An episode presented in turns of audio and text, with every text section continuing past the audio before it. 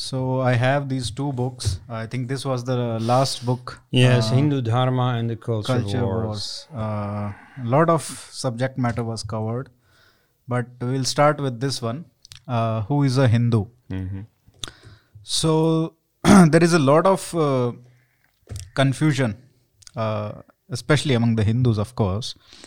So who is a Hindu? They they find it very hard to define. Uh, uh, there is a concept of neti neti. So neither that nor that.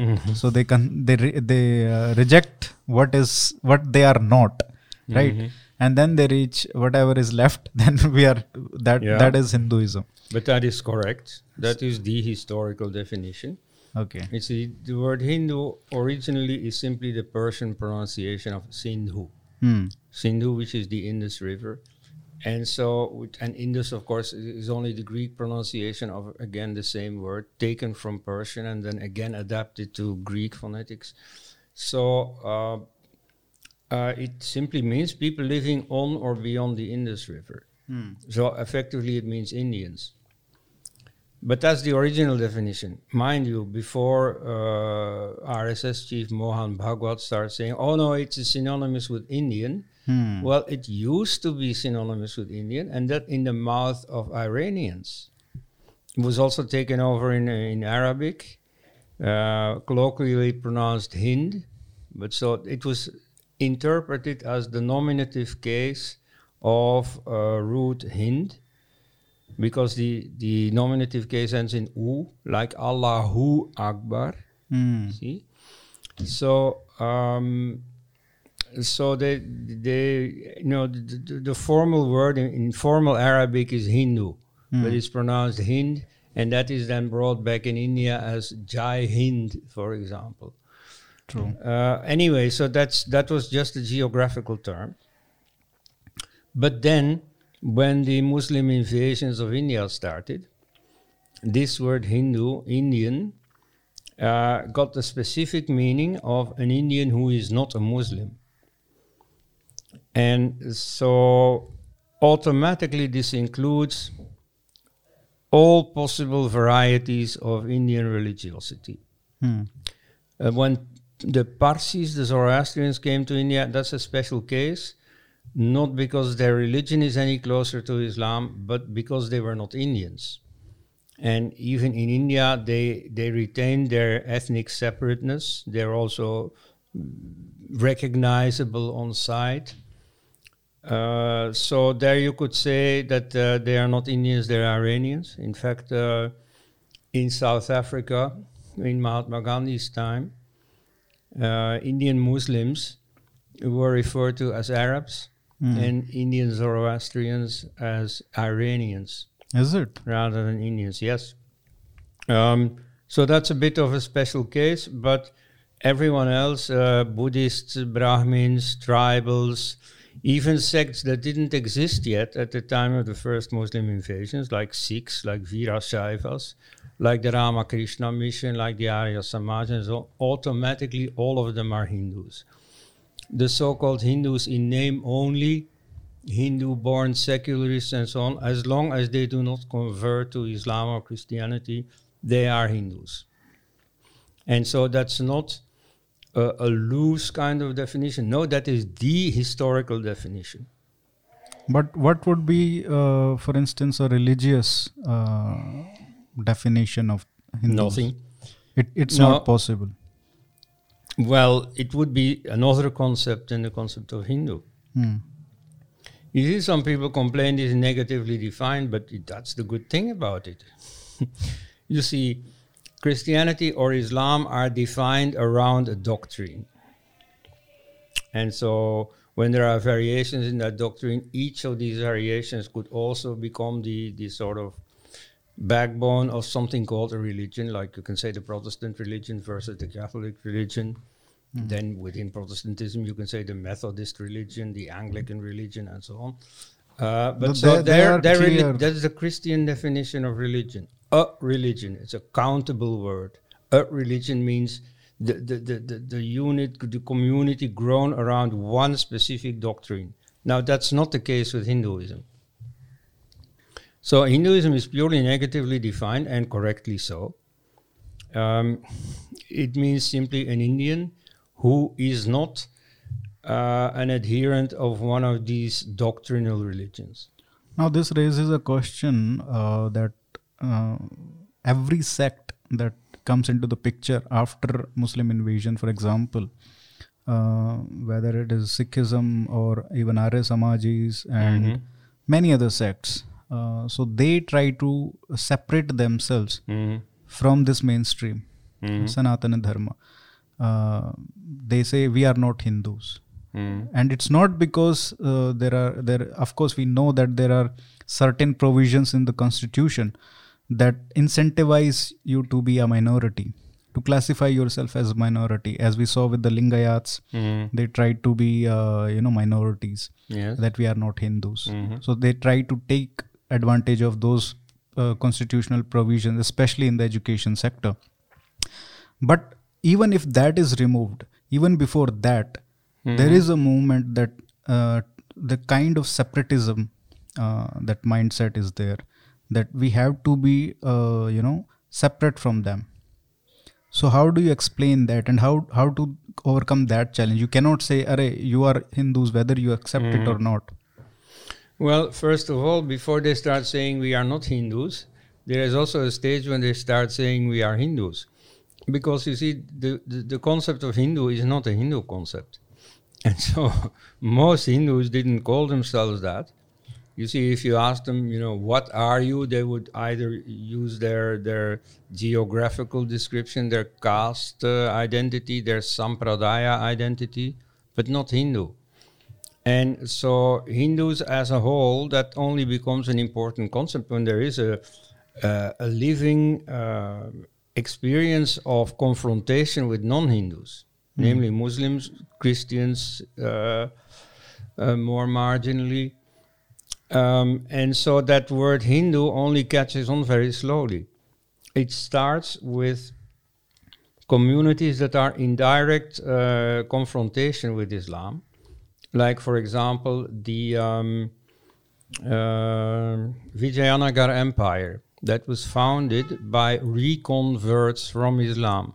Hindus have been forced into Islam who came back, but so they were familiar with Islam. They call themselves something like Hindu Raya Suratrana. Hmm. Um, so the word Suratrana is from the word sultan, right? Hmm. Uh, so that's an Islamic term they take over. And so the word Hindu that goes with it is also taken over. Hindus did not naturally call themselves Hindu, that was an Islamic term. Hmm.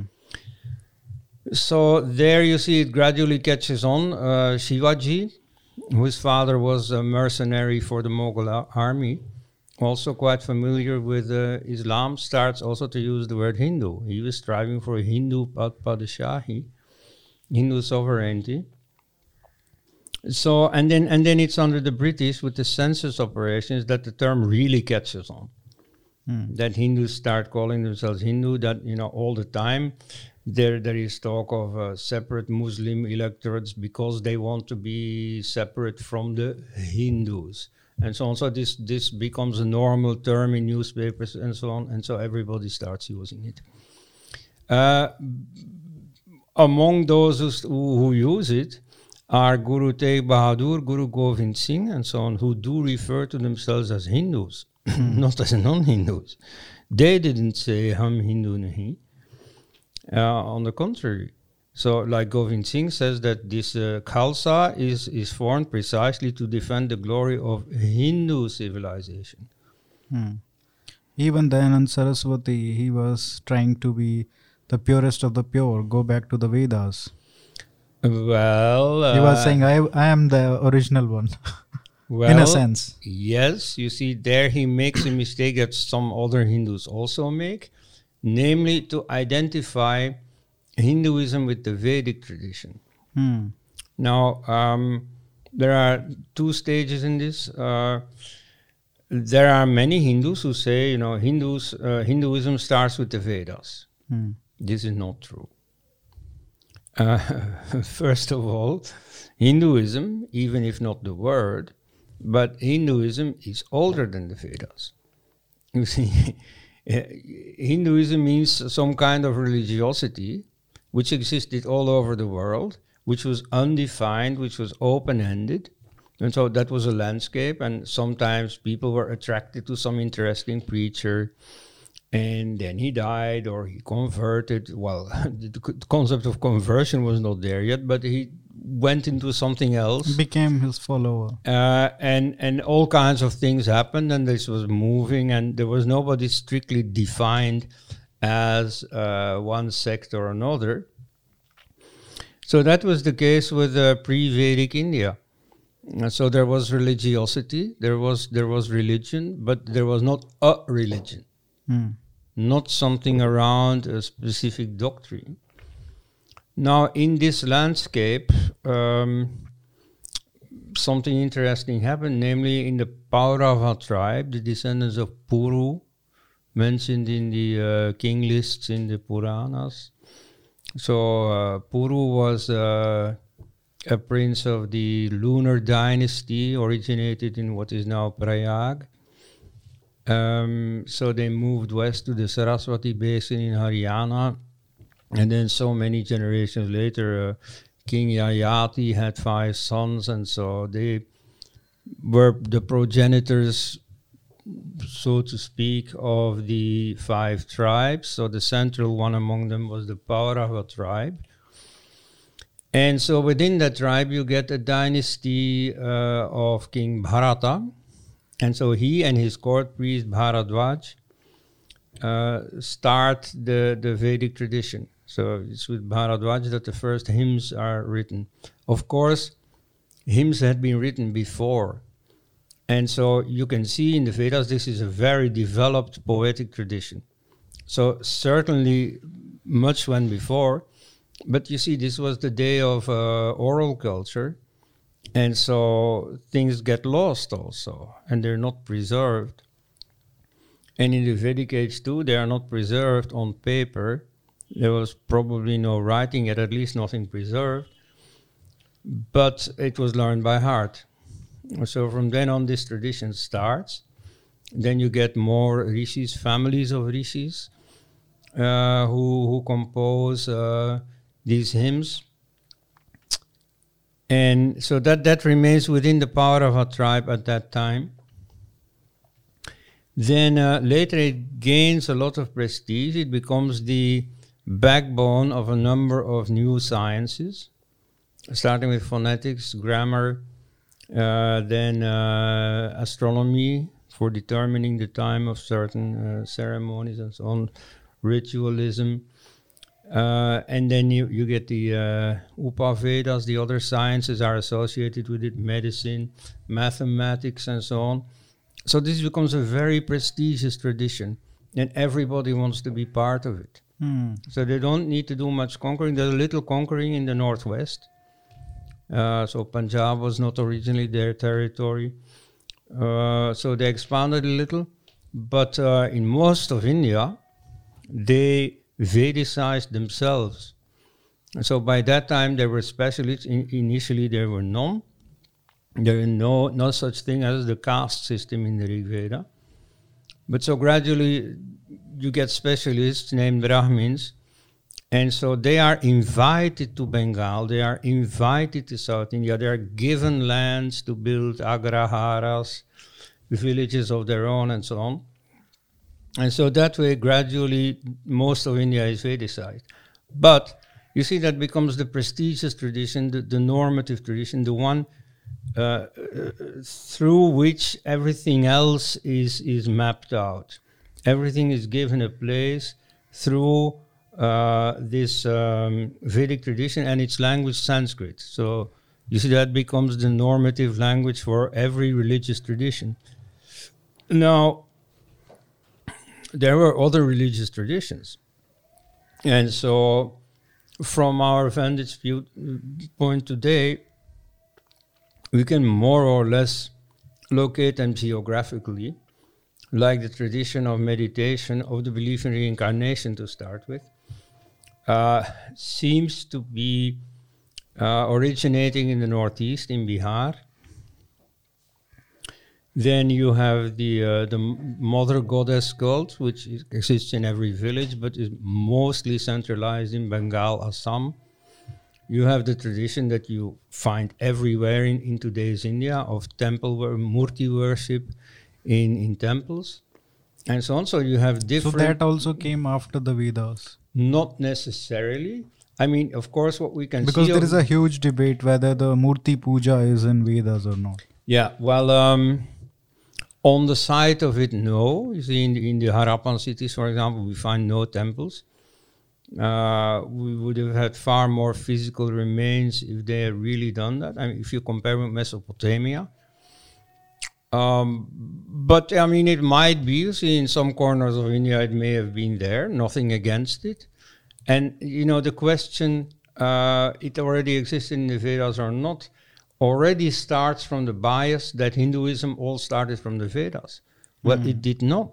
You see, the Vedas became the primus inter pares, the first among equals, became the leading uh, tradition. Nevertheless, it was not the only one. It was never the only one. Um, in fact, in some uh, circles of Vedic scholars, you still have a certain distancing from, even a certain contempt for what is now most commonly seen as Hinduism, namely worship in temples. You see, historically, Brahmins took the job because, well, it was a fixed income. Uh, But and and and, and, and, and, and and people wanted Brahmins to do it because they wanted somebody pure. They wanted the rituals to be strong and therefore to be conducted by people deemed pure. So they wanted Brahmins there. And uh, so many Brahmins did that, but uh, there is a category of Brahmins that has always looked down on this. You see that that that the pure uh, continuation of the Vedic tradition was for them enough. Uh, so you have a number of traditions coexisting. They all together form what is now known as Hinduism. Uh, but so they cannot be reduced to the Vedas. And it is important to see that you see nowadays everybody, uh, what you see most of Hinduism is not the Vedas. Most people have never read the Vedas, but is uh, the epics, the Ramayana and the Mahabharata. They are all over the place. Uh, like some of the great festivals are taken from the uh, the epics, like Diwali that we just had. Um, but so there's a, an era when the epics were not known, when children were not uh, baptized Rama or Krishna. There was even going back farther. There was an age before the Vedas, Hmm. and uh, that those were also Hindus. You know, by the definition I already gave, you know, they were not Muslims, they were not Christians. So Seven thousand years ago, was, but they uh, were Hindus. Before uh, we can say that the mature Harappan stage, we can say that was uh, before Vedas were written. Not necessarily. You see, there is an argument. You find it in uh, K.D. Sethna's book uh, Karpasa Okay. about uh, cotton. Uh, cotton not being mentioned in the Rig Veda, but being very much present present in the Harappan city. So he draws from that a conclusion: oh, the Rig Veda must be pre-Harappan, Hmm. right? So the, the chronology of the Veda that is a contentious issue. Okay. Um, anyway, uh, so what if you were going to say something? What if the Harappan cities were before or after the Vedas? Yeah, I mean, uh, if like they were before the, uh, if Veda came later, Mm. and we certainly see that there is a cultural continuity from Harappan times to even today. Mm. Uh, if we go to Haryana, for example, Yes. uh, I recently interviewed uh, Professor Vasant Shinde, who excavated fr- uh, the site, hmm uh, Rakhigarhi, Yes. the uh, largest site Mhm, in, the, mhm. in the region. So he, he says that what we find there, uh, 4,500 year old Mhm. artifacts, the same things are used in today's villages in Haryana. hmm So that is the culture continuity. Uh, so I'm uh, like my question is, if that is true, then uh, it doesn't matter, right? Like which came later. There is certainly we see the continuity of civilization. Mhm. So certainly, whether you call it Vedic or uh, whether you call it Hadappa, pre-Vedic or whatever, uh, we certainly see the continuity is there. Yes. So, what do you think of that? Like where uh, uh, Vedas, how they became prominent? Like, uh, what is your reasoning? Why would they have become so prominent? First among equals, as you said? well, because they were impressive. You see, apart even from all the sciences that were formed around it, like you see, linguistics. This is a totally Indian invention. Um, you see, modern linguistics came about thanks to the discovery of Sanskrit in the West. Mhm. And um, so, you see, of course, that was prestigious for people somewhat in the know, somewhat inclined to education. But you see, the, the hymns themselves were very impressive. You see, this tradition of people learning this by heart with all these uh, mnemotechnical rules to, to preserve the texts perfectly, so that if you hear the Vedas recited today, it is effectively, as Indologist Michael Witzel has said, a tape recording from thousands of years ago.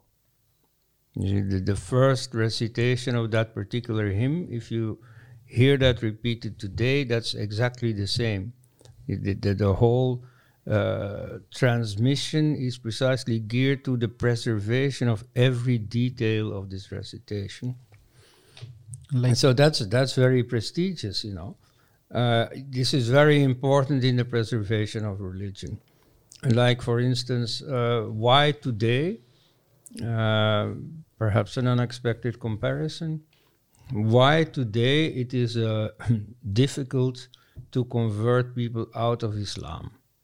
hmm. Now you see, some you may say, yeah, this is because people are afraid because there are reprisals against apostates. these are so the on. common answers. Yeah, that's that's that's part of the story. But you see, people who have learned the Quran by heart and this whole system of rules and so on, they take a certain pride in what they've learned. And so that's a, a general human tendency that people are attached to what they've learned. And so when, when they find out later or when they are told, oh, all this was a mistake, well, that's. Uh, Too late. that's a very serious uh, slight on their on their self-esteem, Hmm. right? And so so similarly with the Vedas, uh, regardless of what it says, regardless of what is in there, uh, people stood in awe of it because of the, the enormous effort, discipline, knowledge that had gone into it. So they are so impressive, Mm. and uh, at one time Hindus were so, uh, for example, whatever Vedic people Mhm. were so impressive and so awe-inspiring, so inspiring, so they attracted people. Yeah. And now, once all these invasions started, Mhm. uh, especially after 11th century, 12th century, so then you see people start to uh, see Hindu or uh, the Sanatan Dharma as weak, and they start to weasel out of it somehow. Mhm. So it is only a question of being powerful, being attractive, Uh, or is it something more than that? Well, that is a large part of it. Of course, when today, for instance, many Westerners are attracted to to India, it's not a reason of power or of money. Exactly. see, those for them are not involved. It's really because they are attracted to what the, the Vedic or any other Hindu tradition presents.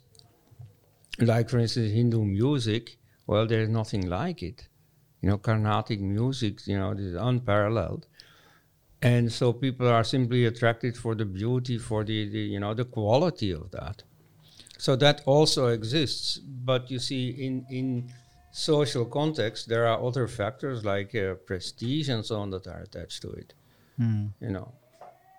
So you derive your self-esteem and so on by being a master within that tradition And as you said, for example, a Muslim is very hard to convert, Mhm. or a, for example, conservative Christian, Mhm. they're very hard to convert. They Yeah. tend to be slightly, not slightly, I mean, fanatics, Mhm. uh, zealots, Mhm. so to speak. Mhm. And uh, because Hindus, uh, at least we saw so many of them, Mhm. they are they, they tend due to parenting or whatever Yeah. schooling, they tend to be by default secularists or Mhm. atheists. Mhm. So they don't get care. They don't read Vedas for Mhm. sure. Mhm. Uh, even they have not read the epics, uh, Mahabharata and Ramayana in original. Mhm. They may have seen the uh, Yeah. uh, episodes on TV, but uh, they haven't read the original. So, do you think there is a huge and major reason for that deracination and uh, you know their proclivity to convert? For example, we see so many issues associated with that, whether it is uh, so-called love jihad or whether it is uh, conversion, which is a big concern. Mhm. So, all these issues do they start at parenting level? Well, uh, let's uh, start at the beginning. In the British period, uh, the um, uh, minimizing, downplaying of Hinduism is in full swing, and you see many Hindus trying to be somehow non-Hindu or less Hindu, like you mentioned the Arya Samaj. Uh, the Arya Samaj uh, strongly uh, models Hinduism after the example of Protestantism. Hmm. Like they try to say, oh, we are monotheistic. You know, you have like uh, translations from the Vedas where every name of a deity, you know, Agni, Varuna, and so on, is always translated as God. God this, God that, God that, just as if it is the Bible speaking. and break the stranglehold of priestly class just as the Protestants, Protestants are against the papacy. Yes, of course. Then uh, they are against idols. And so initially, this is to become more respectable. You see, they accept the Christian definition of respectability. All idols are primitive. So they say, oh, no, no, no, we have nothing to do with idols. But you The see, good at, thing is- but the at the end thing- of at the end of the day, Yeah. you see, today, you know, that phase of militantism of defending Hinduism against uh, Christianity, also against Islam with reconversions from Islam and so on going on, that has all been discarded as soon as secularism came, came into vogue. Whereas the iconoclasm, the idea that many gods and depictions of gods are, are somehow evil, that has remained. Hmm. Uh, so, uh, you know, at the end, this became quite a negative uh, operation for Hinduism. And so it starts with the interiorization of a number of Christian concepts. Why? Because of awe of Christianity Hmm. and, and disparaging of, of historical Hinduism. So of course, when you see that these people are coming here and uh, ruling over us, so Mhm. they get inspired Yes. and awed by them. Mm-hmm. Uh, I mean, but when you see that uh, even Westerners who actually uh, make the effort to read about Sanatan Dharma, they they are very much uh, inspired by it, awed by it. Mhm. They they come travel all the way and come here, spend years, right? As you have done for the last uh, Mhm. three decades. Yeah. So, uh, in this whole scenario, uh, is the answer to, I mean, the answer is straightforward, right? If you don't even read about your own religion, if you don't read the Vedas, how do you get attached to it?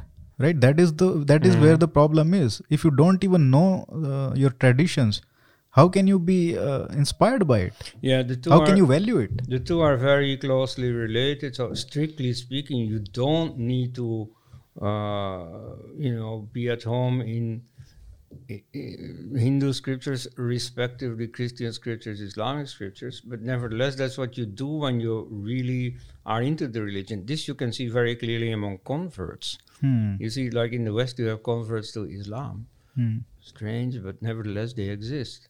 And so, what I see among them is that after a while, they really become experts on Islam. They start studying Islamic art and Islamic history and so on. And so, because they attach themselves to Islam, they want to know everything about it. And there is a saying in Hindi, uh, mm-hmm. "Naya naya mulla, Allah Allah jada karta hai." Oh. Yeah, yeah. So the new convert is mm-hmm. more yes uh, ferocious. Right, but so what is important in this context is that attachment to religion goes together with knowing about religion, mm. getting to know the religion in depth. And so uh, exactly the opposite is happening today. And so people are crassly illiterate about Hinduism. About religion in general, I must say, uh, this is partly the Marxist influence. are you saying about the hindus or the general public well, in the West, to some extent, you see the same. Huh? When um, when there are discussions about Christianity, they do have some very stereotypical ideas about what Christianity is. Um, then that was like the generation that left the church. Like in, in a backward country like mine, uh, this was in about 1970, so, uh, 80 um, in other countries like France, it was earlier. But so that generation is, is, is practically gone. Hmm. And so now you get a generation that hardly knows about Christianity anymore. And this includes those who are still Christian. Hmm. And so they have all kinds of funny, sentimental ideas about Christianity. You know, that Christianity only means turning the other cheek and so on. All, all the weak stuff, all the sentimental stuff. the woke yeah, right. And so the, the, the what really makes up Christianity, they hardly know anymore. And so you get the same thing here with Hinduism. You see, an earlier generation, you know, drank in Hinduism. It was all around. It was just life. Whereas today, that, that is very distant, very different. You see, they, they go to school, they don't get to see anything of Hinduism anymore. They don't live with their family or rarely. And uh, even within the family, the grandparents by now, rather than teaching the children, are watching TV, are watching Bollywood movies, and so on. So there's just which also don't have anything to do with Exactly. So you see, Hinduism is not really part of life anymore. That's why education is so important. and You see, if they d- don't learn it at home, make them learn it in school. and incidentally if you see uh, whatever hinduism in uh, as lived life Mm-hmm. is found mostly in villages Mhm. and even tribal areas Yes. the decolonized parts of india Yeah. uh, the most colonized parts of india for example in cities like delhi mumbai Mhm. you will find uh, you know at least the people you will find religiosity Mhm. But um, most number of people will not be much bothered uh, about hinduism Mhm. they will not be so much involved in rituals in religion in Right. reading but uh, i mean they may not even in rural areas they may not be reading as much Mhm. but at least they are living it by Yeah. default Mhm.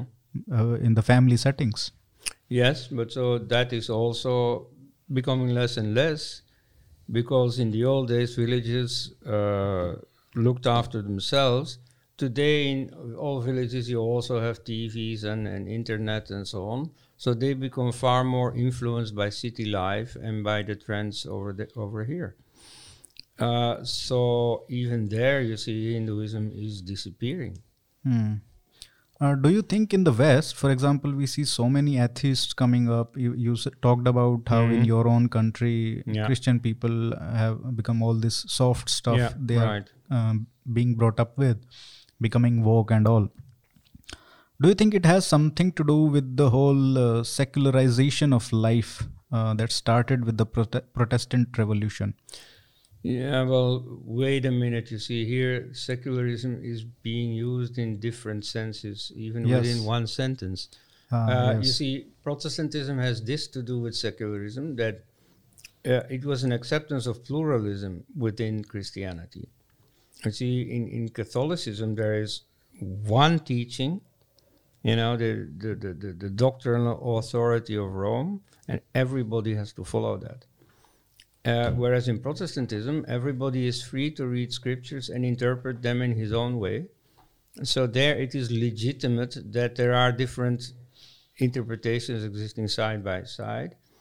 And so when they're like solid enough, they form into a separate church. And so in, in you know like uh, Belgium used to be monolithically Catholic. Holland is has a wealth of different uh, Protestant sects, and um, so they had to sort of live together. Mm. So there was uh, a, a, an agreement. You see that okay, within our churches we have sovereignty in our own circle, and otherwise there's like the, the common marketplace, and there we tolerate each other, maybe respect each other. I mean, at least don't bother each other. Mm. Um, there is no or only limited state religion. Then, when minorities in England who disagreed with the Anglican Church went to America, they founded like territories of their own. You see, Massachusetts for the Puritans and Pennsylvania for the Quakers, Maryland for the Catholics, who were also a minority in England. Um, and even th- those states were even allowed to have a state religion. Mm. You see, the First Amendment of the American Constitution that prohibits a state religion that counts for the the Union, right? But so there you have a rather positive um, idea of secularism. You see, it's it's peaceful coexistence of all the different sects. And so the state does not interfere in religious matters, does not take a position in religious matters. Mm. Uh, by contrast, in France, you have a negative view of secularism. Secularism is, is born from a suspicion of everything to do with church. Like you get secular education, state schools, you see, where no priests are given any role. Or like in Mexico, where uh, uh, priests, for example, didn't even have the voting rights. Mm. Recently, that was restored, but so there was an enormous suspicion of the church. Uh, so in India, you get a bit of a mix of the two. in in law, mostly it is uh, it is this Protestant variety of uh, well peaceful coexistence, uh, equal respect for all religions. Though, of course uh, effectively the law is also interpreted in an anti-Hindu sense. This has to do with you see the French um, uh, suspicion or hostility against the, the, monolithic Catholic Church that is transplanted to India, where it doesn't apply at all. And so there is a, a strong desire, uh, which about which Nehru, for instance, was very explicit, to sort of contain the Hindus. The Hindus are dangerous. The rest are only minorities. The Hindus are dangerous. Now, uh, it's a very bizarre thing. You see, when you speak about minorities in other countries, they are like uh, groups that are afraid, that are. Um, uh, whereas here, uh, Muslims and Christians have never had anything to fear from Hindus. Mm. There is no such thing as Hindu oppression of minorities. You know, I mean, some people say, yeah, you know, we need reservations. We need we need to do something special for our minorities. You see, I can understand in America where uh, nowadays race rather than in India religion is a, is a dividing factor. That the majority of whites has a historical, uh, you know, guilt or something vis-a-vis blacks who have been slaves although perhaps not blacks like Obama, who come from Kenya and were slaveholders themselves historically. Um, and they have some debt to the Native Americans, certainly, uh, whom they uh, massacred and, and drove away from their ancestral lands and so on. Now, whether the solution for that is reservations and, you know, giving sweeteners to the minorities, that can be debated but the historical fact that whites as such have oppressed non-whites, that's simply a fact. Yeah. You can't get around that. Now, in the case of India, it is then automatically assumed by very many Westerners, oh yeah, and the Hindus similarly have something to compensate for vis-a-vis the minorities. Well, exactly the opposite is the case. You see, there is no time in Indian history when it was an advantage to be a Hindu rather than a Muslim or you see under the Portuguese or under At the least British as long as they have existed. both both the communities have existed. So most of the time, it's Mhm. the Muslims who have ruled. Well, uh, yeah, I mean, if there is something to compensate, Yeah. then it is the minorities who have And- to pay compensation to the majority. And it's very interesting that Mhm. in all these Western countries, for Mhm. example, all these progressive countries, yeah. They don't have the concept of minority rights as much Mhm. as we have. For example, Article 30, Article 29 gives you educational and cultural rights to set up education institutions Yes. where your institutions, the institutions of minority, are given much more privilege. They're exempted from uh, strict laws like Right to Education Act. So when you see those kind of discrimination, and there is a talk of Mhm. giving religious uh, reservation to all these sects, Yeah. and when you compare it to uh, you know uh, America or U or Britain or other Mhm. European countries where whites and non-whites have already uh, you know there is a historical uh, fact that they have oppressed Mhm. non-whites Yeah. uh, not in their own countries but outside the outside their countries Mhm. also Yeah, yeah. So there is no concept no res- concept of reservation there no concept of minority r- rights Wait a minute. Um, so j- I'm, go- I'm going to go into this only very briefly because Yeah. it's not really the topic. So what happens outside India um, is, uh, in principle, uh, color blind, respectively religion blind. So everybody is equal before the law. Like Yeah. the Belgian constitution explicitly says, all citizens are equal before the law regardless of their race, of their religion, and so on. Uh, so that's not the case in India. true That's not the case in India at all. So uh, first of all, you have separate civil codes. Even criminal codes are separate when you take into consideration that the, there is a SCST law, Yeah, uh, right, right. Atrocities Act. For example, if somebody commits a crime hmm and if he commits a one crime against, for example, SC or Mhm. ST, Yeah. and another the same crime against a person from uh, you Upper know, caste, other yes. upper caste, Yes. then he will be punished more Mhm. for the crime against SCST. yes. That is a fact. So there is a different criminal code also. Yes, yeah, yeah, right. But that's not so much inter uh, religion. Okay, so Exactly. we can discuss that. Yeah. And I mean, I can say, if you care to know, that as a general principle, I am against these reservations, these special law systems. So we can consider what precisely prompted this uh, SC, ST law. Uh, but at any rate, this should be limited, temporary, and in principle, it shouldn't be there. Even Dr. Ambedkar was for reservations only on a temporary basis. For See, 10 years. Nobody dares to implement what he at the time proposed. Um, so anyway, as for religion, you see, for instance, that you have separate uh, family law uh, for Muslims or Christians. The famous example is, of course, Muslim man is allowed four wives. He's allowed to just uh, send his wife away, whereas everyone else has to pass through a judge. Well, um, so this is at any rate not secular.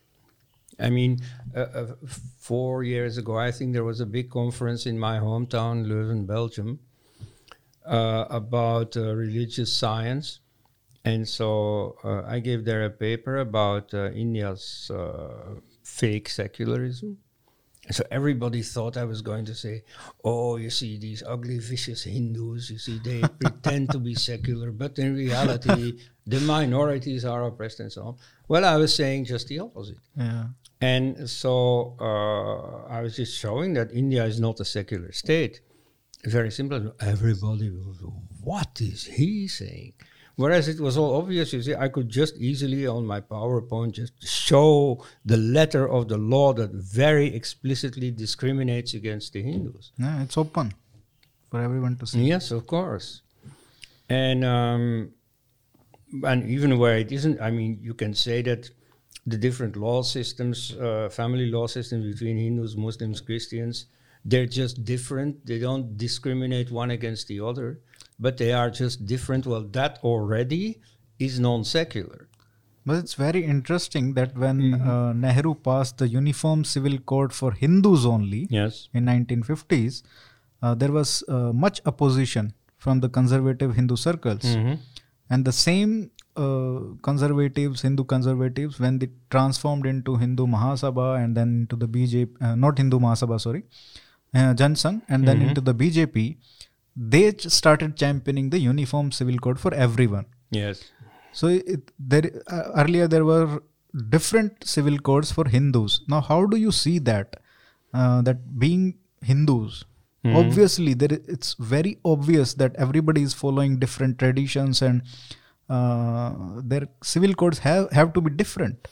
Yeah, well, you see, there I have to confess, I only look at it from the outside. I mean, I never have had the experience of, you see, a Hindu wedding, and um, I mean, with all the ramifications, uh, socially speaking, and so on. Um, so I don't know what it really meant for Hindus when this uniform uh, civil code for Hindus was introduced in uh, 1955, I think, yeah. yeah, thereabouts. And um, so I do not have any strong opinion about it, but I just noticed that there were many civil codes for Hindus. Yes. And in principle, like every caste had its own civil code. Hmm. And the final arbiter, Sampradayas. the, sa- the final arbiter was not the king, was not the Shastras, was the caste panchayat. Hmm. And then, and then at a higher level, the panchayat, where every caste was represented and where deals between the castes had to be made. And so, um, you know, whatever demonization of caste is going on, uh, it was first of all not being ex- being excluded from, but belonging to. Hmm. You belong to a particular community with particular rights, duties, and so on, and with a particular law of its own. So that was uh, abolished, all that was straightened out. Um, but the point is that you see, Hindus were not uh, an asking uh, party uh, for this reform. Yeah. Um, you see, Hindus didn't care about the civil code or about the uniform civil code. Don't and so, if they, if there is now a demand for a uniform civil code, it is not so much a Hindu demand; it's a demand of secularism. Every secularist worth the name must be clamoring for a common civil code. But what I am asking is, for example, Mm-hmm. uh, given the st- what Hinduism is, what Yeah. Hindus are Yeah. by nature, there's so many divisions, right? So many different ways of life Mm-hmm. within Hinduism itself. So, how do you see that? You know, combining everyone under one uh, kind of law, uniform civil code. Mhm. like what is the problem with diff- everyone having every sampradaya every um, area maybe other areas having their different codes Well, um, I must say I haven't really thought that through. Isn't You that see, I- more in I- I- consonance with hinduism Yeah, true. You see, but you see, uh, as a modern person, I'm comfortable with the idea of the same law for everyone. It's what exists in my country, Yeah. and uh, I see nothing wrong with it. You know, I mean, I see, I see these people on, on internet forums protesting and so on, but it's all only words. You know, there is no political party really uh, giving an alternative for that or going back to the Shastras or so. Long ago, there was the Ram Rajya Parishad of uh, Swami Karpatri. That was a really traditionalist party, but you know, it plays no role anymore. Um, i think it's just an uh, intellectual exercise maybe yeah, you know, and, and many people claim for, oh, we need a Hindu Rashtra. You know, usually nobody they don't even know what that knows, means, a. Hindu Rashtra. Shivaji didn't have a Hindu Rashtra. yeah Um, but uh, you see, that's that's only a name, a name that, by the way, would antagonize everyone. Hmm. I mean, very many people, including many Hindus. Um, so you you certainly win a lot of enemies with that. Whereas I do not see any benefits that you would gain from this word Hindu Rashtra. Uh, but at any rate, you see, all those people are effectively used to the modern law system of the constitution, uh, give or take so- a few things that are really uh, up for criticism in there, but nevertheless, the whole concept of a modern law system, they ask no questions about this. But when you look at, uh, for example, civil codes of Western countries, Yes. where are they inspired from? Are they rooted in Christianity or the Christian values or the Christian civilization? No, they're rooted in Roman law. And in fact, canon law, the, ch- the law within the church, is entirely modeled on Roman law. Hmm. and so the um, the church did not really have a law system of its own. Uh, this is another factor, you know, if you want to know about secularism, this is another important historical factor in the creation of secularism, namely that Christianity itself was secular from the beginning. You see, Islam, when it came about, very soon Muhammad found himself in power. He wanted to set up a state with a specific law system, the Sharia. Whereas Christians were a nervous little minority in that big imposing Roman Empire, they had to adapt to the law of the land. Hmm. And so in Christianity, from the beginning, this idea is there. Well, there is the, the temporal authority with the Roman law, and then there is the spiritual authority, the church, of which the authority was limited. Hmm. Uh, so in all kinds of secular matters, criminal matters, and so on, it was the state that decided. And so the church impinged rather far upon temporal power in the Middle Ages, the Holy Roman Empire. Uh, but that was temporary. And then when secularization came about, the church did not find it really very difficult to adapt. Uh, because s- secularism is inherent in Christianity. But certainly, uh, today's uniform civil codes Mm-hmm. Must have something Christian about them. I mean, uh, Mhm. even if there is nothing Christian, you said they are secular by nature, Mm-hmm. by origin. Yeah. So they are quite comfortable with that tradition Well, at as compared to, say, Hindus. the idea of separation of church and state is very much there. But so church for them means the, the, the embodiment of a doctrine. Hmm. Whereas in Hinduism, that's not really there. There are, of course, a number of customs that are quite plural, like in the Shastras, you find eight different types of marriage. Yeah. Um, so, uh,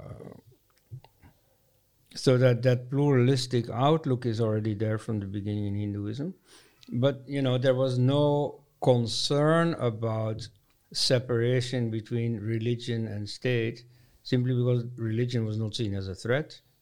Religion was just there, and it didn't threaten anybody who did not believe it, even if, if the concept of belief applies at all. Yeah, that's why the the, the whole uh, you know the alarm that they people raise, secularists raise about you know Hinduism impacting the state, uh, the fears that it it would have something similar impact that church had on the that those states at that time. So I think that is completely uh, an imported idea. Well, you see, as I show in my um, in my book about Hindu Dharma and the culture wars, um, a, very interesting case study is uh, the ethical questions. Hmm.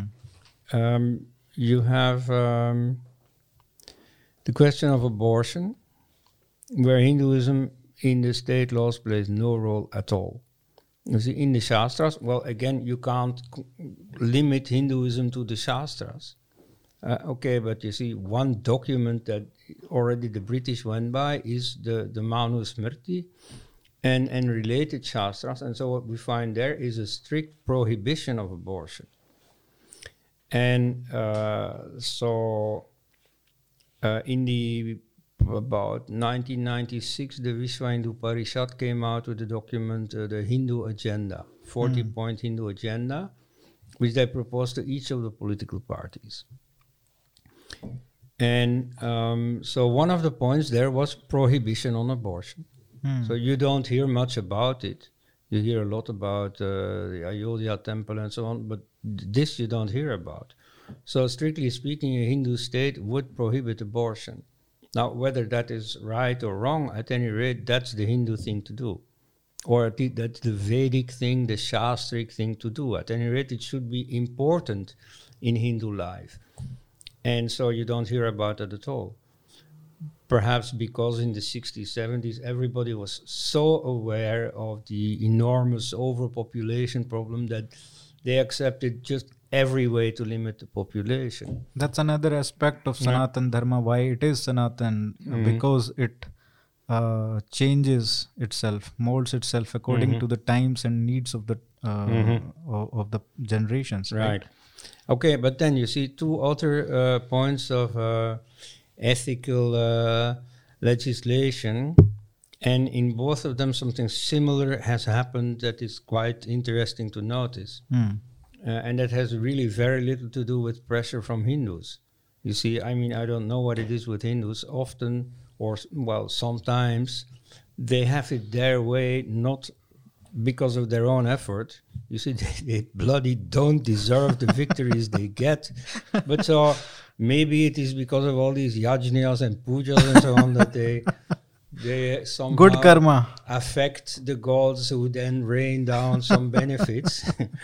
Uh, at any rate, um, the laws about euthanasia uh, or assisted death, uh, voluntary death, and uh, homosexuality. You see, um, on homosexuality, Hinduism hardly legislates at all. It's like a, a policy of uh, don't ask, don't tell. And so mostly it's not mentioned at all, it's not made an issue in the Shastras and so on. I think there is one law, for example, where it is said that a woman who commits adultery has to be punished, has to be fined. It's not stoned or anything. You know, it's quite reasonable. But, um, and then it says explicitly whether with a man or a woman, whether it is hetero or lesbian, you see, and that makes no difference. She's never punished because of a lesbian act. Uh, she's only bec- punished because it is adulterous. And So, um, so Hinduism has a fairly relaxed attitude to this, without uh, without sanctifying it. There's no among these eight systems of marriage. There's no gay marriage, as they nowadays clamor for. Um, but so it has a totally uh, well more uh, more positive uh, attitude than Islam or Christianity have. There's, so there's no stoning or throwing from high buildings and so on like you have in in Afghanistan. And there's also no uh, imprisoning like uh, they did with Oscar Wilde or Alan Turing or so. Um, but without saying, okay, this is normal, this gets the full institutional uh, recognition that the heterosexual marriage get. So this is the Hindu situation. You know, you can of course argue whether this is good or bad, but it is totally different from what existed in England in the colonial period. Therefore, in the 19th century, the British introduced a law prohibiting uh, and you know giving the usual punishments to sodomy. Um, There was a whole uh, process of, you know, uh, Victorian morality Yes. being thrust upon India. right, and so sim- the same thing with euthanasia. Hmm. You see, in India, of course, ideally there is a, a a practice among yogis that they simply can voluntarily, when they feel their time has come, they can just voluntarily go. There's a Now- whole culture of samadhi. Right. So that's let's say only for very advanced Yes. yogis, but there is a whole culture of fasting to death. Hmm. And uh, like in the modern age, we see that uh, Vinayak Damodar Savarkar or uh, Vinoba Bhave, the Gandhian, uh, have effectively fasted unto death. Yeah. And so when Vinoba Bhave was lying on his deathbed, he was visited by Indira Gandhi as the prime minister. And so the secularists in the papers were indignant, you know. Oh, this man should not have received the visit from the prime minister. He should have been imprisoned. He was breaking the law of the land. Hmm.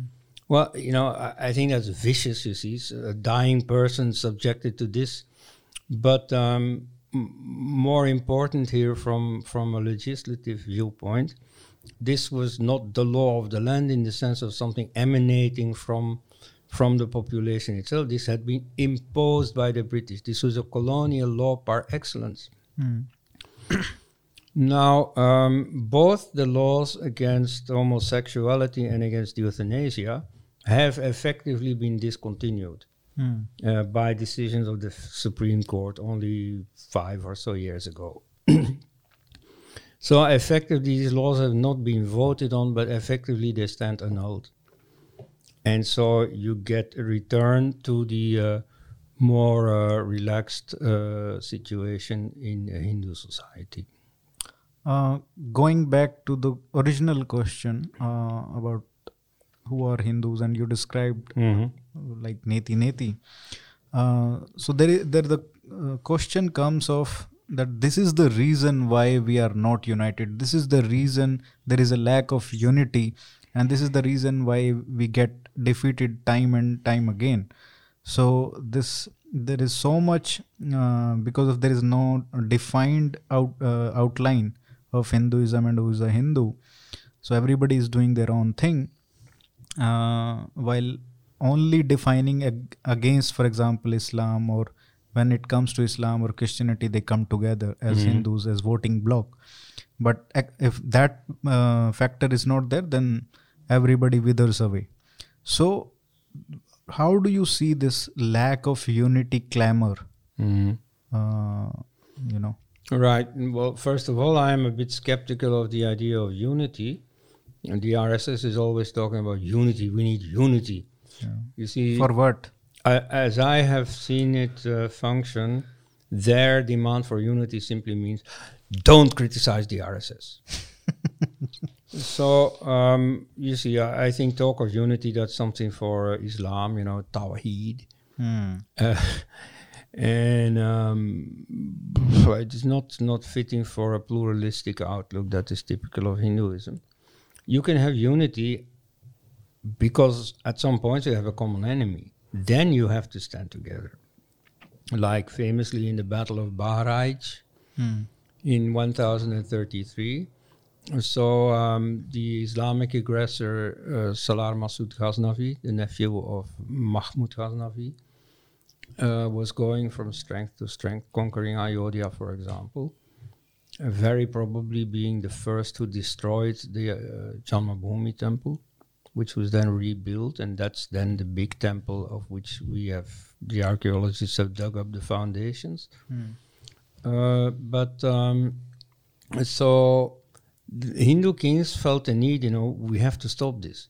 And so they got together under the leadership of Suheldev, and including the uh, philosopher king uh, Raja Bhoja.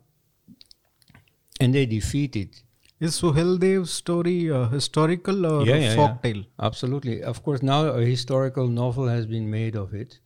But is that non-fiction or fiction? Well, that's a historical novel. That means that uh, Fiction. certain certain historical facts are then colored, you know, are Hmm. filled in. Um, That's typical way of telling uh, history in India, right? Well, in the sense that you know it's not there in the school books, so it's uh, it's open for someone to do something for it.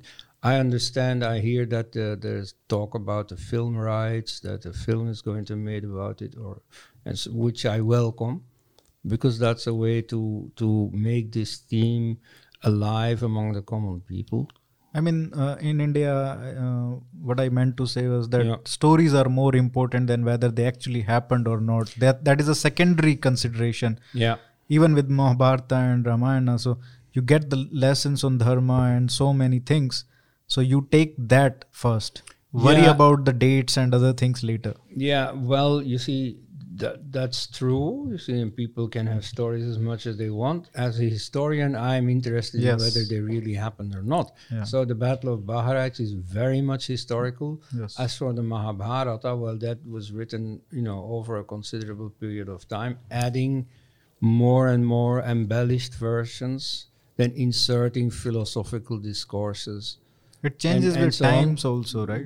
Well, but the, the, the core story is essentially historical. Hmm. Krishna was a historical figure. Yes. See, And here, of course, I, I see secularists. Oh, this stupid, superstitious Dr. Elst actually says that he was a historical character. Well, yes, of course, he was a historical character. But you see, whether he lived through what is described, now that's a different matter. Rama was definitely a king of the solar dynasty based in Ayodhya. Uh, maybe his wife really was abducted. This is an event that happens a lot in history, like uh, Helen of Troy Yes. in the Iliad, same story. Or like, for instance, the wife of Genghis Khan was abducted and then later recovered. This is real history. Um, but then you see whether uh, Hanuman jumped so many yojanas to this island where she was, and so on. Now th- that I will not vouch for.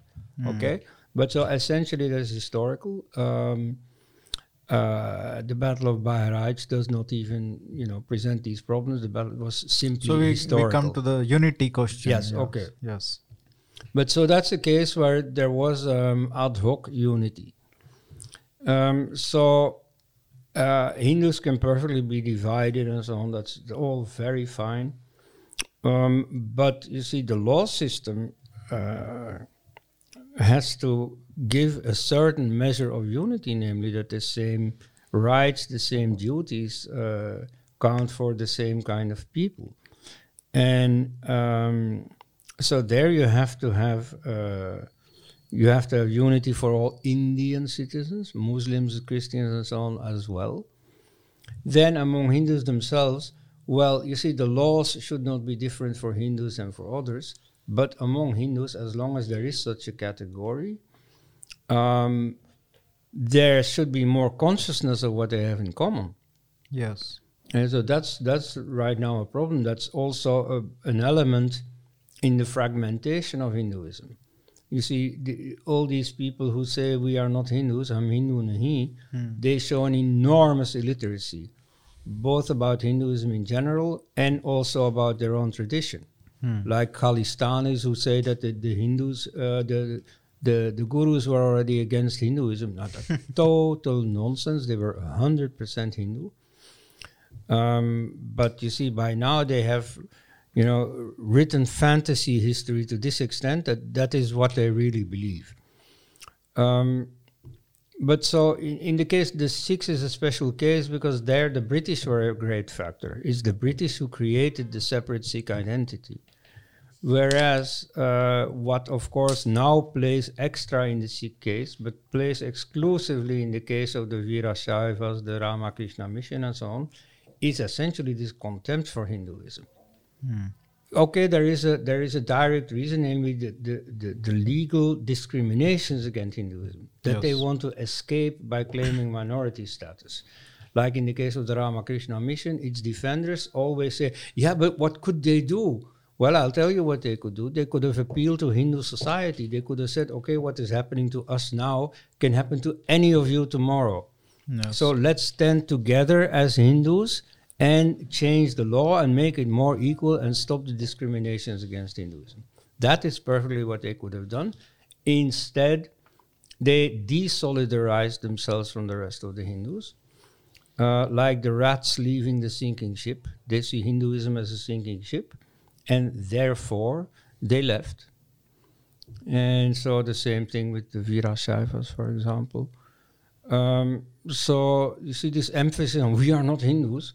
You know, it's very illiterate. They just don't know what words they are using. Like the word Hindu, what does the word Hindu mean? It has a very clear historical meaning, confirmed moreover by Veer Savarkar in his Hindutva book, but confirmed also and rather more importantly by the constitution, by the Hindu code. Um, in 1955 that we talked about. It defines exactly f- to whom does it apply, yes. and so it applies to every Indian except Muslims, Christians, Parsis. It's very interesting that when Hindu code was formulated, it was uh, applied to Hindus and Hindu का definition था Hindu, Sikh, Buddhist, Jains. Yeah, And then we moved to 1990s where the you know minority edu- uh, man, minority co- uh, commission comes Mhm. where the mi- minorities are defined as six, uh, five religious minorities, and then the sixth Jains uh, are added in Yeah. 2014. So there is a complete reversal Mhm. from a Hindu identity, legal identity, Yeah. to a, a non-minority. Mhm. Uh, so basically, except Hindus, everybody is a minority Right. in this con- in this country. Which was made possible by uh, the disparaging of Hinduism. Exactly. You see, what, what is needed here is to tell the true story. As I said, the Vedic tradition, has, you know, brought around it a number of sciences that did great things.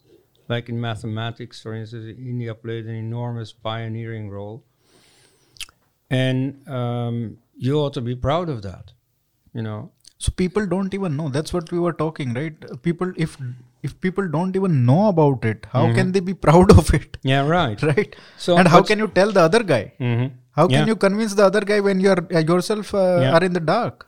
But so right now, Hinduism is caste Yes. nothing but caste, only caste. Um, whereas you see, if you see the, the, the, whole picture of Hindu history as including a correct history of caste, because that also, of course, is, is usually manipulated, Yeah. then you have something to be proud of. Then the Sikhs are going to say, "We are Hindus. We are the best Hindus." You know. Yes. Uh, so it's very important to uh, to tell the true story, which is a source of pride. You see, I don't say you know you have to be proud. Like like you see some people, for instance, demand yeah Indian history should be written by patriotic historians. now, I don't like that concept of patriotic historians. You just need true history. And if there's something painful to be told, well, sorry, but then you you have to face that. Yeah. But so on the whole, the history is quite glorious. And we were talking about unity. For example, we saw, saw the m- most glorious example of unity during the Ayodhya movement, Mm-hmm. right? Uh, when there is a cause to Mhm. fight for, Yeah. Then people will get united. And when there is no cause, then you can't expect unity for the unity purpose, right? Yes. Uh, now, having been closely associated with the Ayodhya movement, um, I still evolve in my thinking about it. Hmm. You see, sometime after the Kothari brothers from Bengal had been shot by uh, the police of uh, Mulayam Singh Yadav, Hmm. 1990 90. One.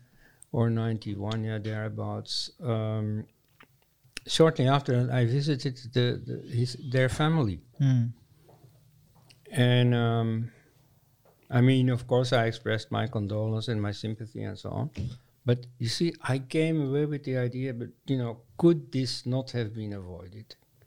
Now, of course, Mulayam Singh Yadav could have behaved differently, but you see, could the the Ayodhya movement itself not have been conducted differently? Once in a while, you see, straight confrontation is inevitable. What was this the case here? You see, when you study the years before the Great Confrontation, Hmm. then I have the impression that this could really be avoided. You see, in the 1980s, the uh, Rajiv Gandhi government was not at all against uh, Ayodhya, against the temple. Hmm. You see, today you have the impression that the Congress is anti-Hindu. It was Rajiv who opened the locks.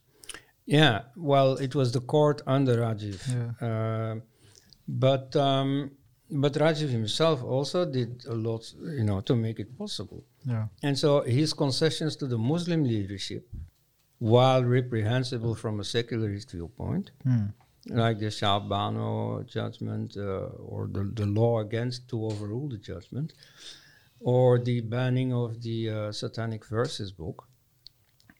Uh, you know, while I don't condone them in themselves, nevertheless, they were part of a larger plan, of a larger compromise. You know, a typical case of Congress-side horse trading Yeah. Um, where the Muslim leadership would give them some sweeteners to make them accept the Hindu temple for the Hindus. Yeah. And uh, so there was like uh, the presence of Home Minister Buta Singh at the Shilanyas, as the, the, the first stone laying. in 1989. Um, so, and there was even talk of Rajiv Gandhi himself laying the first stone. So he was not at all against this. And so I wonder, you see, if the, the Hindutva movement could not have strategized in such a way that they, you see, o- took this opportunity, cooperated with Congress, and got the temple built without any bloodshed. I think Uh, there the appeasement came into the picture and he developed cold feet. Well, uh, one event that played a big role, and this is one that perhaps as a historian I tend to overestimate in, in importance, but you see, it's the role of historians. Hmm. You know, also in 1989, you got this statement, uh, the political abuse of history, uh, Babri Masjid Ram Janmabhoomi, by the JNU historians, or as they have become known since, the eminent historians. Thanks to Arun Shourie. And so that, um, well, especially thanks to themselves, because they always praised one another, so they called one another eminent historians. Even in the news reports, Yes, the eminent historian. But so you see, they they consecrated the Babri Masjid as the Mecca of secularism. This was the absolute bulwark to defend against the rising tide of the Hindu hordes. And so for dif- for politicians, including Congress once, it became difficult to defend the temple after this. yeah. And so that that also played a role. And in fact, it is that statement that created the uh, uh, uh, Ayodhya controversy.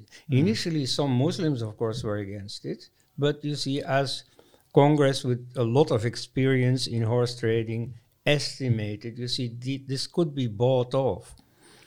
Um,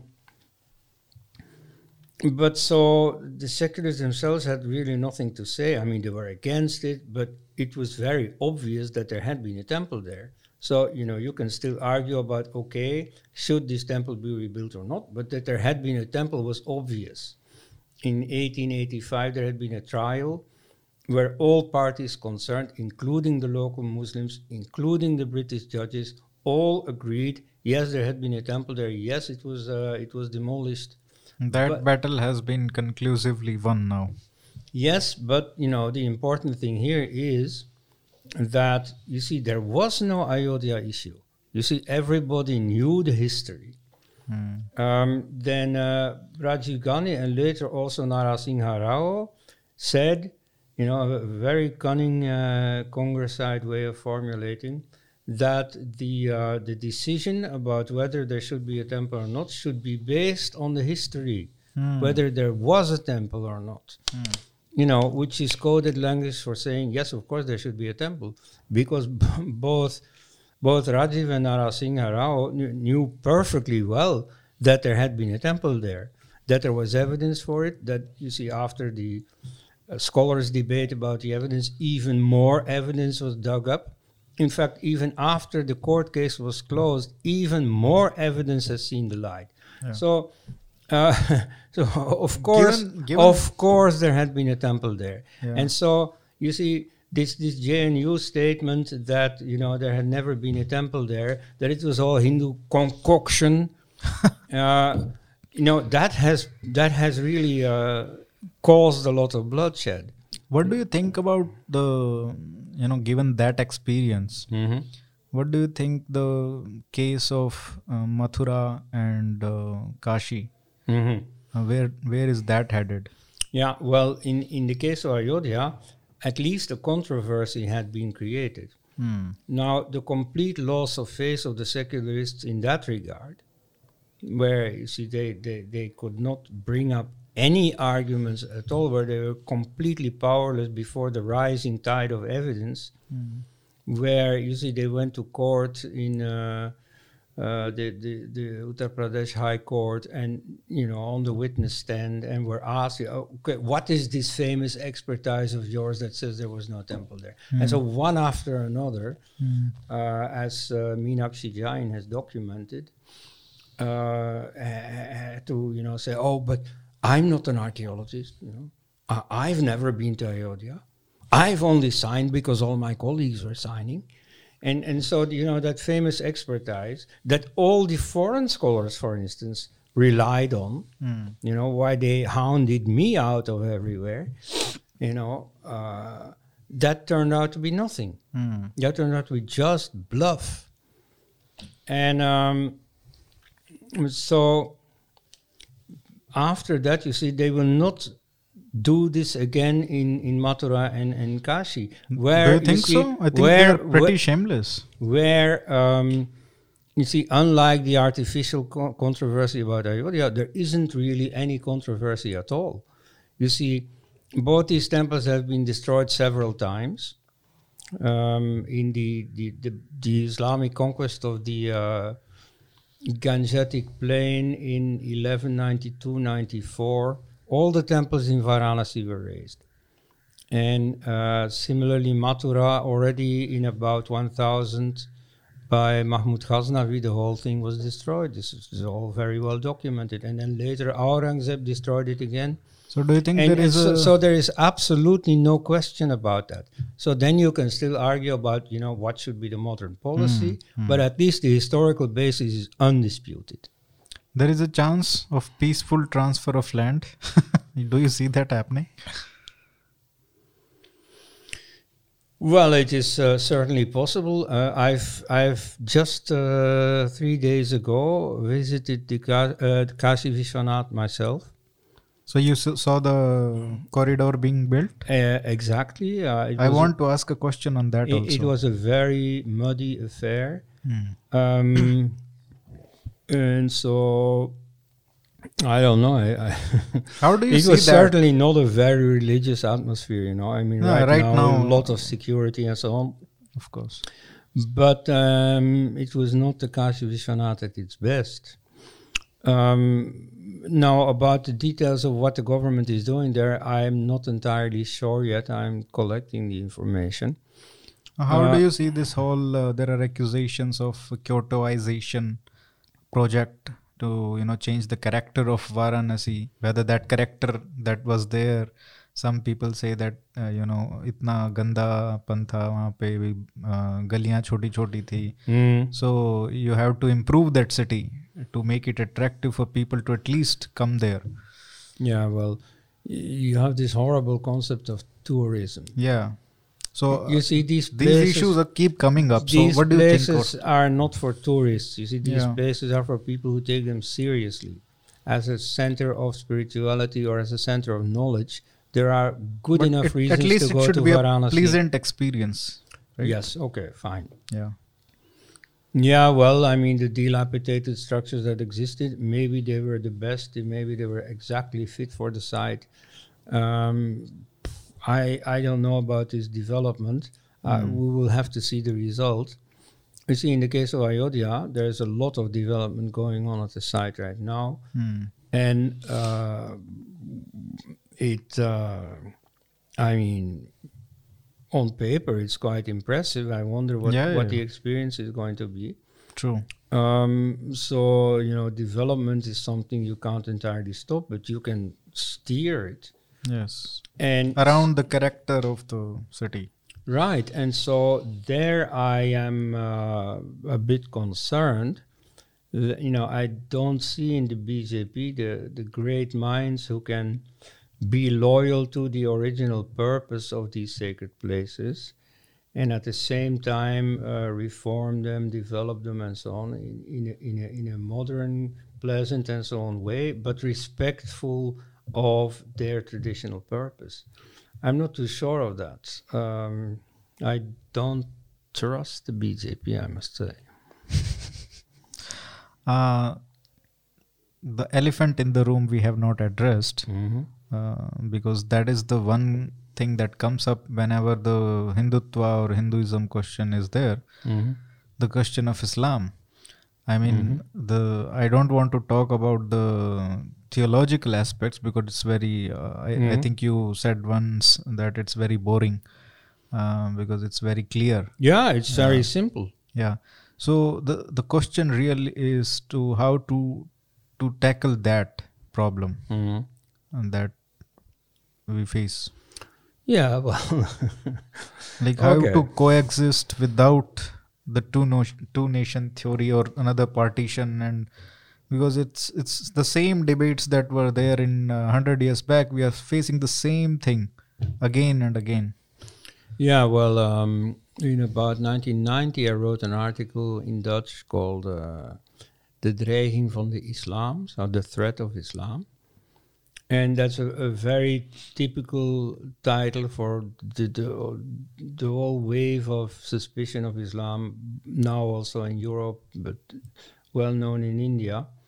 But in fact, my message in there was not all that typical because I noticed that uh, the Islamic world is not just expanding both demographically and institutionally, uh, but it's also being hollowed out from the inside.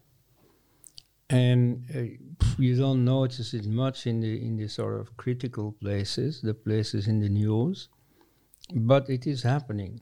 You know, in Europe, you see, okay, Islam is gaining strength. At the same time, there are many ex-Muslims. At the time of the Rushdie affair, 32 years ago, uh, Rushdie was strongly supported by many leftist intellect, uh, intellectuals who were not yet pro Islamic. But he was not supported by ex Muslims because they were nowhere to be seen. Hmm. Today, in Europe, in every country, you have a society of ex Muslims. But all the leftist intellectuals are now pro Islam. Yes. And so that's a, a very interesting shift. But so the ones I want to talk about are the ex Muslims. Now, this is a phenomenon you also see in the Arab world. You see, most in progressive countries, Tunisia, Lebanon, but even in Saudi Arabia, you see, you have more and more people doubting Islam. Hmm. And this becomes very easy. In the 90s, 80s, you had books like by Sitaram Goel critically assessing, you see, what is prophethood, what has Islam done, and so on.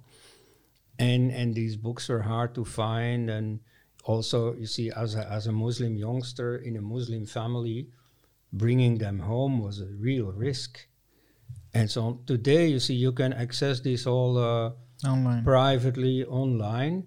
All these all these facts about Islam are available. There are specialized websites and so on. So uh, you see a growing consciousness of the problems with Islam among Muslims. And so this, this takes two forms. One is many apostates. Then there are also many, you know, Muslims who are, well, Muslim in name only, just as there are Hindus in name only. Uh, people like the, the former president uh, Abdul Kalam, whom, you know, Muslims themselves said, but he's really a Hindu with a Muslim name. And uh, so, you know, you get people who do not officially or formally break with Islam, but essentially grow away from it. So, um, policy wise, what should be the strategy of?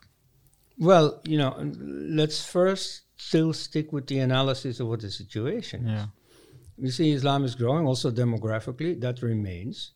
the birth rate among Muslims is coming down, like among everyone else, but is always higher than the Hindu one than the comparable Hindu one in the same class of society, the same year, and so on. There is always more Muslims than Hindus being born. Like a recent figure I read for Kerala was that 26% uh, of Keralites are Muslims, but 42% of the newborn babies. Hmm. Right? So that gives an idea of how fast this is going. Why? Because the very literate uh, Keralite people, both Hindus and Christians, loyally practice uh, birth control and so on, and Muslims don't. Hmm. So, uh, so this this de- demographic development is very much there, and uh, alarmists are right when they say, okay, before the end of the century, there is going to be a Muslim majority, both in Europe and in India. Hmm. And um, so that's very that's, that's mathematically certain, and yet I don't think it's going to happen. Why? Because the nature of these people is changing. You see, how Muslim are they? I think And quite s- strong. Well, you see, in India, you have a situation of polarization. that you don't have in these aforementioned Arab countries. Hmm. And so that makes Muslims stand together more and, and you know, feeling pressure that they shouldn't break this loyalty because their community is in this confrontation. Hmm. So here it goes slower, but I think eventually it's going to happen also. So, any policy recommendations? Well, you see, some people expect a lot of a population policy. That I think, at any rate, is a, Disaster is a, in is a making. no no. Well, a disaster, I don't know. It's certainly asking for trouble uh, because many Muslims are going to protest. Uh, the international community is going to say, "Oh, the human rights." The falling rate may actually go up. compare with the situation of the Uyghurs. Yes, the falling rate may go up. Like, for instance, uh, the Palestinians still have a very high birth rate because they are in a constant situation of Yeah. confrontation with the Jews. Um, so that may even happen. At any rate, it won't work because laws in India don't don't don't work. You see, they work for Hindus. Hindus will b- abide by them, and the police will persecute or prosecute Hindus if they don't comply. But the minorities will not be touched. No. In fact, like compared to China, you see, in China, you can't make fun of the law. And they're very serious about it, draconically serious about it. Now, for instance, they are against both Islam and Christianity. And yet, you see, the Islamic presence is growing, even if the nature of Islam is being controlled. Like they have censored versions of the Quran, for example. Yeah. Um, they are against conversions to Christianity, yet, you know, American Protestants boast that China is becoming the biggest Christian country in the world. Hmm. And so there are lots of conversions in spite of the law. Now, you see, if this can happen in China, imagine what will happen in India. In India, the law is a joke, or laws are passed but never implemented. Like there are anti conversion laws in a few states. Have they stopped any conversions? I'm not aware of it. Uh, so don't waste your energy on that. You see, the- this population control is nonsense. I mean, in the situation in India, you may reasonably say, okay, people with more than two children do not have access to uh, public posts or so. Okay, fine. But really, you know, really intervening, really preventing births from happening, that is nonsense. Yeah. Uh, I don't think it's desirable, but at any rate, it's not viable. Yeah. Um, and then otherwise, well, you just simply have to create a secular state. I'm not saying Hindu Rashtra. You call it a Hindu Rashtra if you want, but you, what you need in the structures is a secular state, everybody equal before the law, no nonsense, no special colleges for Muslims, or uh, you see, of course, no uh, no separate family law for, for Muslims also. I mean, in the long run, this this common civil code should become a fact. Though I don't think it's a job for Hindus; it's a job for secularists if they take their secular slogan seriously.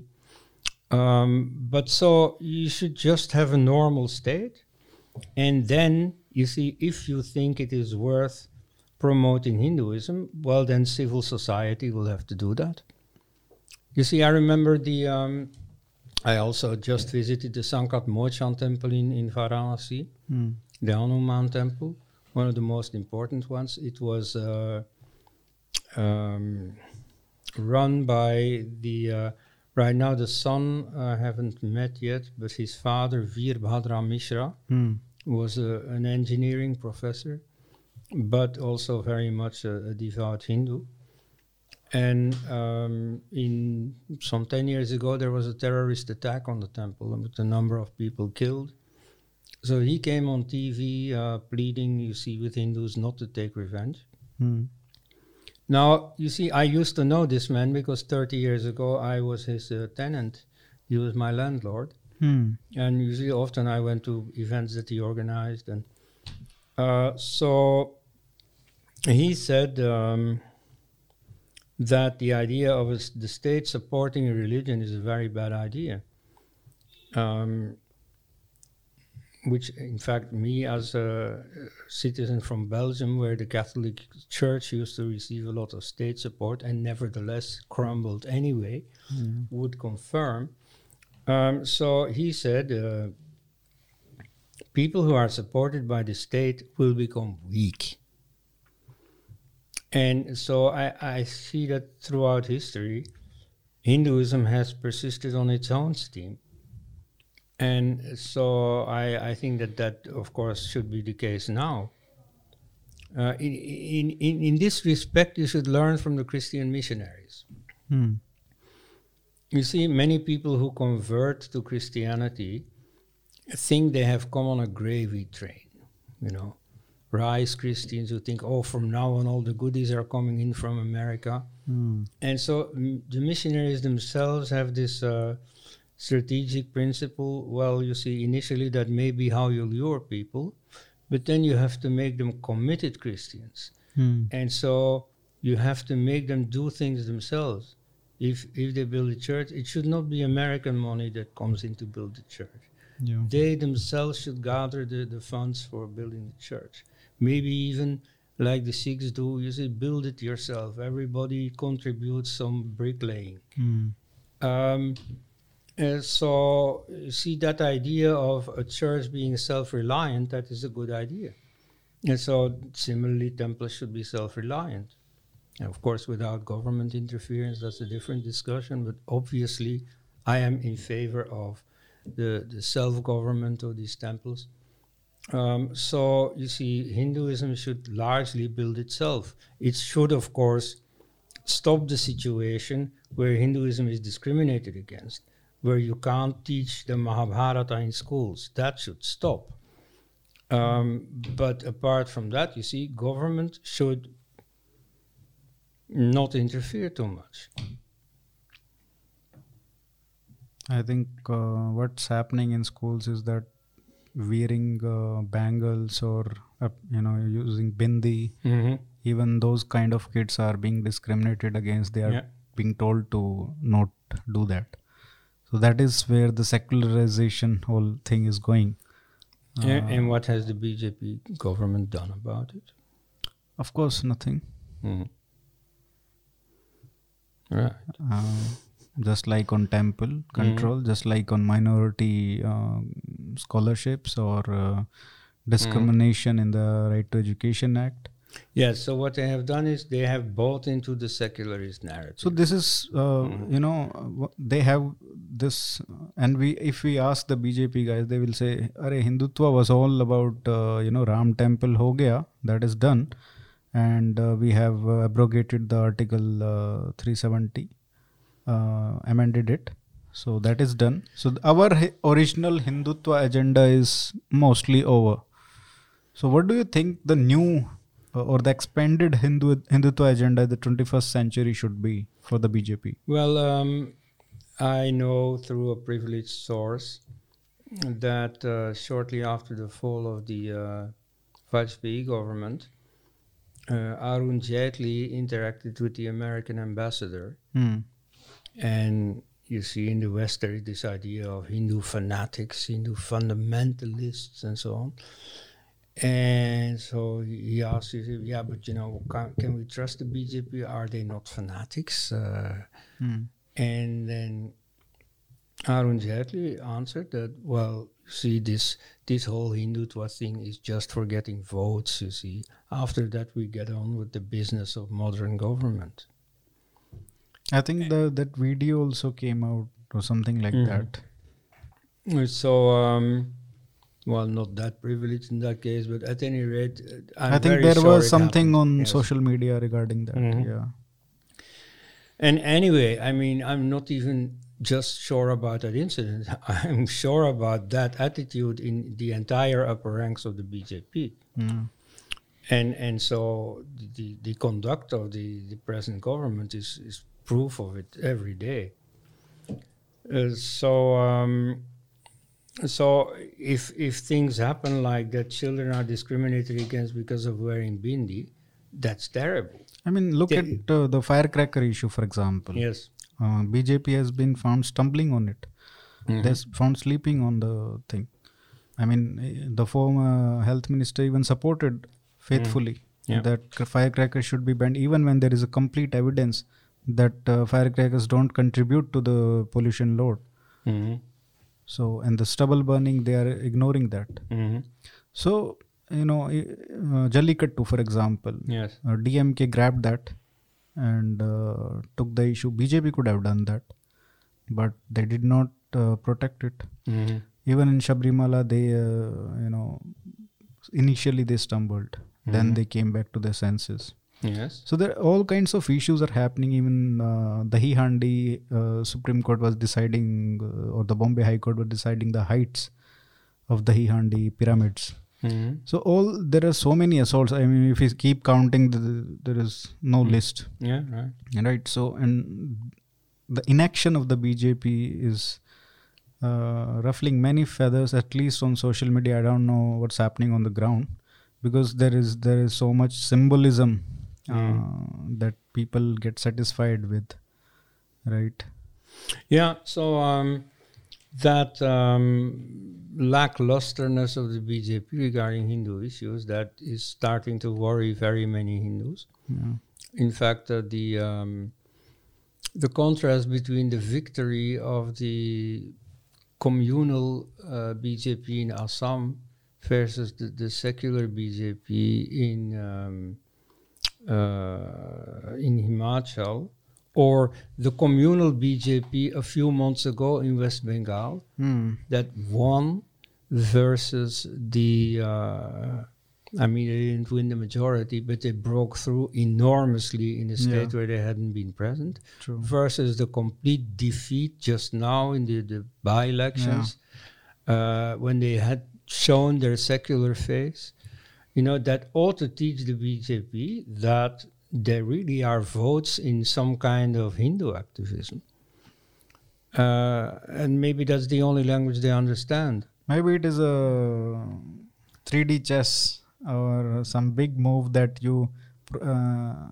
make people so angry. There's a contrast between Modi and Yogi now, for Mhm. example. yeah Similarly, when the Modi was rising, he was considered as Hindu Samrat, and Advani was like this weakling who was praising Jinnah and uh, Mhm. whatnot. Similarly, now you see Modi is softening, has been softened a lot mm-hmm.